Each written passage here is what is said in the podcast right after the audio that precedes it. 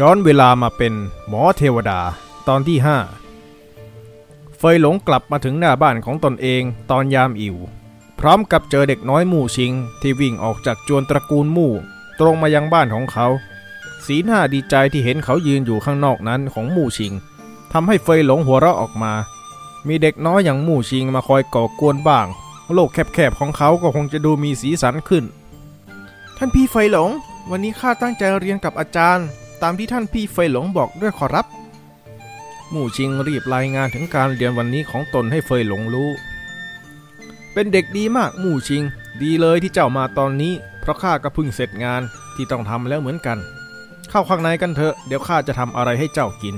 เป็นรางวัลที่วันนี้เจ้าตั้งใจเรียนนะมู่ชิง มู่ชิงที่ได้ยินว่าเฟยหลงจะทำอะไรให้มันกิน ก็ตื่นเต้นแววตาแสดงออกถึงความดีใจ ที่จะได้ลองทานอาหารฝีมือของเฟยหลง การรับมือกับเด็กเล็ก ๆ ไม่ใช่เรื่องยากเกินไปสำหรับเฟยหลง ที่เคยเป็นอาจารย์สอนเด็กประถมมาก่อน วิธีที่จะทำให้หมู่ชิงนั้นไม่ใช่เรื่องยากเกินไปเลย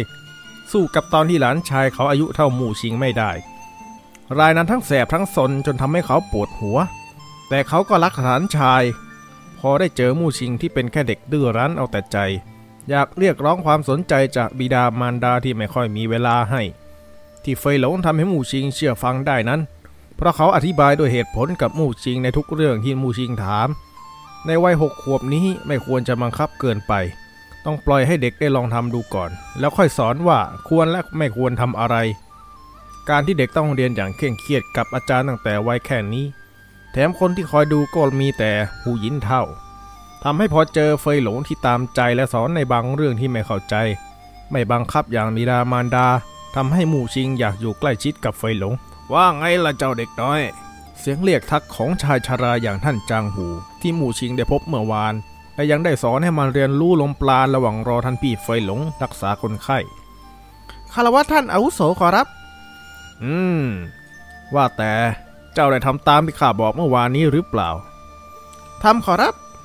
ตื่นเช้ามาข้าก็ทำอย่างที่ท่านอาวุโสบอก ดีมากดีมากเด็กน้อย เพราะนี่มันจะช่วยเจ้าเวลาที่ต้องฝึกลมปราณ ชายชราเดินเข้ามาลูบผมของมู่ชิง แล้วเจ้าล่ะ ยังฝึกแบบที่ข้าสั่งไว้หรือเปล่า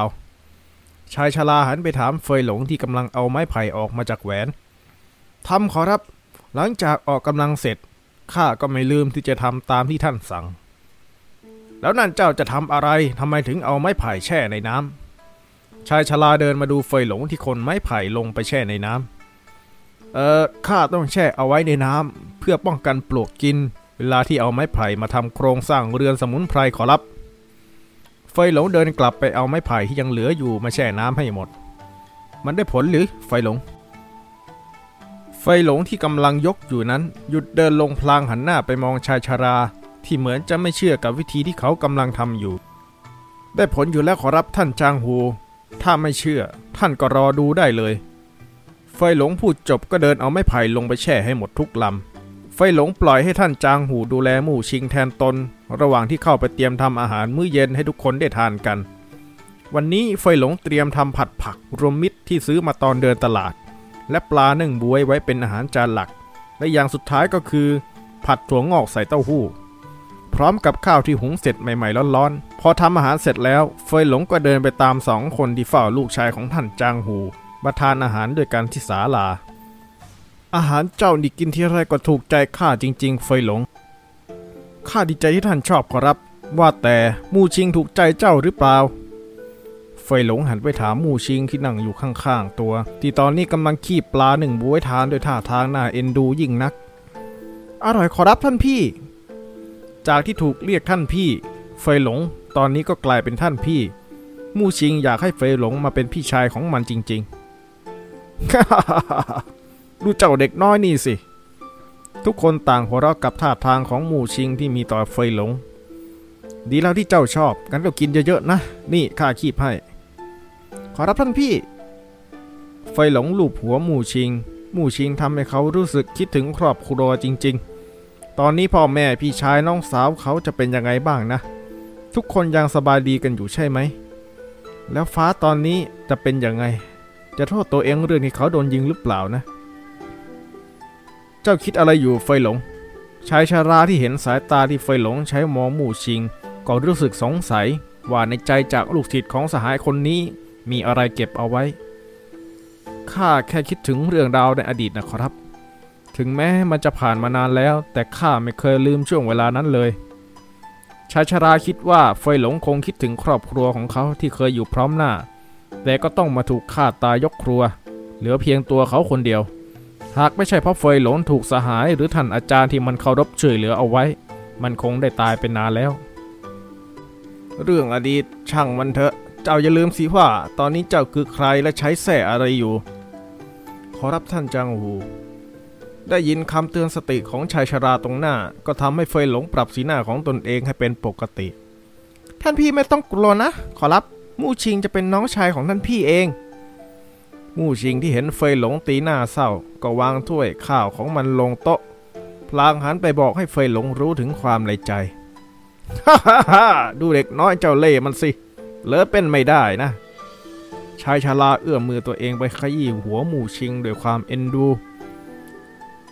ได้สิ ข้าจะเป็นพี่ชายของเจ้าอย่างที่เจ้าต้องการ ฟยหลงหลุบผมหมู่ชิงที่ยุ่งจากการขยี้หัวให้เรียบร้อยดังเดิม จริงนะท่านพี่ ท่านไม่โกหกข้านะขอรับ จริงสิข้าไม่โกหกเจ้าแน่หมู่ชิง ได้ยินอย่างนั้นหมู่ชิงก็ร้องไห้ออกมาด้วยความดีใจ ต่อไปนี้มันจะมีท่านพี่ที่คอยดูแลและสอนเรื่องต่างๆ ให้มัน อย่างที่คนอื่นเขามีกันแล้ว ดูท่าว่าหมู่ชิงจะลืมพี่ชายและพี่สาวทั้งสี่ของมันหมดแล้ว ในสายตาหมู่ชิงคงจะมีแค่เฟหลงที่เป็นพี่ชายเท่านั้น อ่า ช่างน่าสงสารทั้งสี่คนที่ถูกแย่งน้องชายโดยไม่รู้ตัว ว่าแต่เจ้าไม่กลัวพี่ๆของเจ้าจะโกรธข้าหรือมู่ชิง ที่เจ้ามาขอเป็นน้องชายของข้า ข้าไม่สนใจขอรับฮึพวกนั้นเอาแต่สนใจเรียนสามปีแล้วที่ไม่ได้กลับบ้าน อ้างแต่ว่าเรียนหนัก เจ้าเด็กน้อยขี้งอนเอ้ย ไม่ใช่นะท่านพี่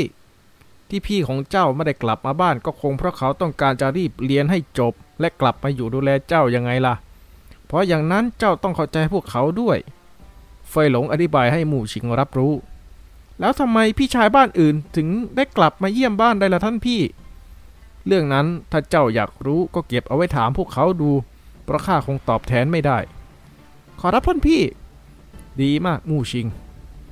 มองดูเจ้าเด็กน้อยสองคนพูดคุยกันแล้วก็ทำให้ชายชารารู้สึกภูมิใจแทนสหาย ที่มีลูกศิษย์แบบเฟยหลง มา เดี๋ยวข้าจะไปส่งเจ้าที่บ้าน เดี๋ยวบิดาเจ้าจะเป็นห่วงเอาได้ เฟยหลงจูงมือหมู่ชิงไปส่งถึงข้างในจวน เพื่อจะได้คารวะบิดามารดาของหมู่ชิงด้วย เฟยหลงถือความเชื่อแบบอย่างคนไทย ไปลามาไหว้ทำความเคารพทุกคนเสมอ หลังจากที่ส่งมู่ชิง ก็ถึงเวลาที่เฟยหลงจะเข้าไปเช็คอาการคนไข้อีกครั้งหนึ่ง ก่อนที่จะเข้านอน เฟยหลงป้อนยาบำรุงให้คนไข้ทานอีกหนึ่งเม็ดก่อนที่จะบอกให้ทั้งสองคนที่อยู่เฝ้ารู้ หากมีอะไรฉุกเฉิน ให้รีบไปตามที่เรือนได้เลย ออกมาจากห้องเฟยหลงก็มองเห็นชายชาราที่เป็นบิดาของคนเจ็บ นั่งดื่มเหล้าที่ศาลาเพียงลำพัง พอนึกถึงเรื่องที่ต้องหาเงินเพิ่มที่มารอช้าไม่ได้ เฟยหลงจึงเดินเข้าไปนั่งเป็นเพื่อนสหายของท่านอาจารย์ ท่านจางหูขอรับ ข้าเฟยหลงมีเรื่องจะรบกวนถามท่านขอรับ เอ้าว่ามาสิ ข้ารอฟังอยู่ ชายชาลาวางจ่องเหล้าในมือลงบนโต๊ะ ข้าอยากถามว่าที่เมืองนี้มีโรงประมูลหรือไม่ขอรับ ข้าต้องการจะนำยาออกมาขายเป็นบางส่วนพอได้ยินแบบนั้นชายชาราก็ได้แต่สายหน้าไปมาด้วยความขบขัน ช่างถอดแบบสหายของมันมาเกือบจะหมดทุกอย่าง อาจารย์เป็นยังไงลูกศิษย์ก็ยังคงเป็นแบบนั้น เฟยหลงทำหน้าไม่เข้าใจในคำพูดที่เอ่ยออกมาของชายชารา หมายความว่ายังไงขอรับ ช่างมันเถอะ เรื่องยาที่เจ้าจะขายน่ะ เจ้าต้องติดต่อยายเท่าจู เพราะยายเท่าจูคอยขายยาให้กับอาจารย์ของเจ้าอยู่ เฟยหลงเข้าใจแล้วขอรับยายเท่าจูที่ท่านอาวุโสจางหูกล่าวถึง คือสหายอีกคนของท่านอาจารย์ จะว่าไปแล้ว สหายของท่านอาจารย์ทุกคนก็ยังอยู่ครบ มีเพียงท่านอาจารย์เท่านั้นที่ได้เสียชีวิตจากพิษ ที่เคยได้รับมาในสมัยที่เข้าไปยังหอเทียนหลง ถึงแม้จะรักษาตัวเองมากเท่าไหร่ ก็ไม่สามารถยืดเวลาออกไปได้อีก เพราะมันได้กัดกินร่างกายของท่านอย่างช้าๆไปนอนได้แล้วพรุ่งนี้เจ้ามีงานต้องทำอีกไม่ใช่หรือยังไง คืนนี้ข้าคงต้องขอลาก่อนขอรับท่านจางหู ชายชราโบกมือเป็นเชิงไล่เพียงเล็กน้อย พร้อมกับดื่มเหล้าชื่นชมบรรยากาศยามค่ำคืน คืนนี้จางหูกะจะนั่งดื่มเหล้าอยู่แบบนี้ จนกว่าที่บุตรชายของมันจะฟื้นลืมตาตื่นขึ้นมาอีกครั้ง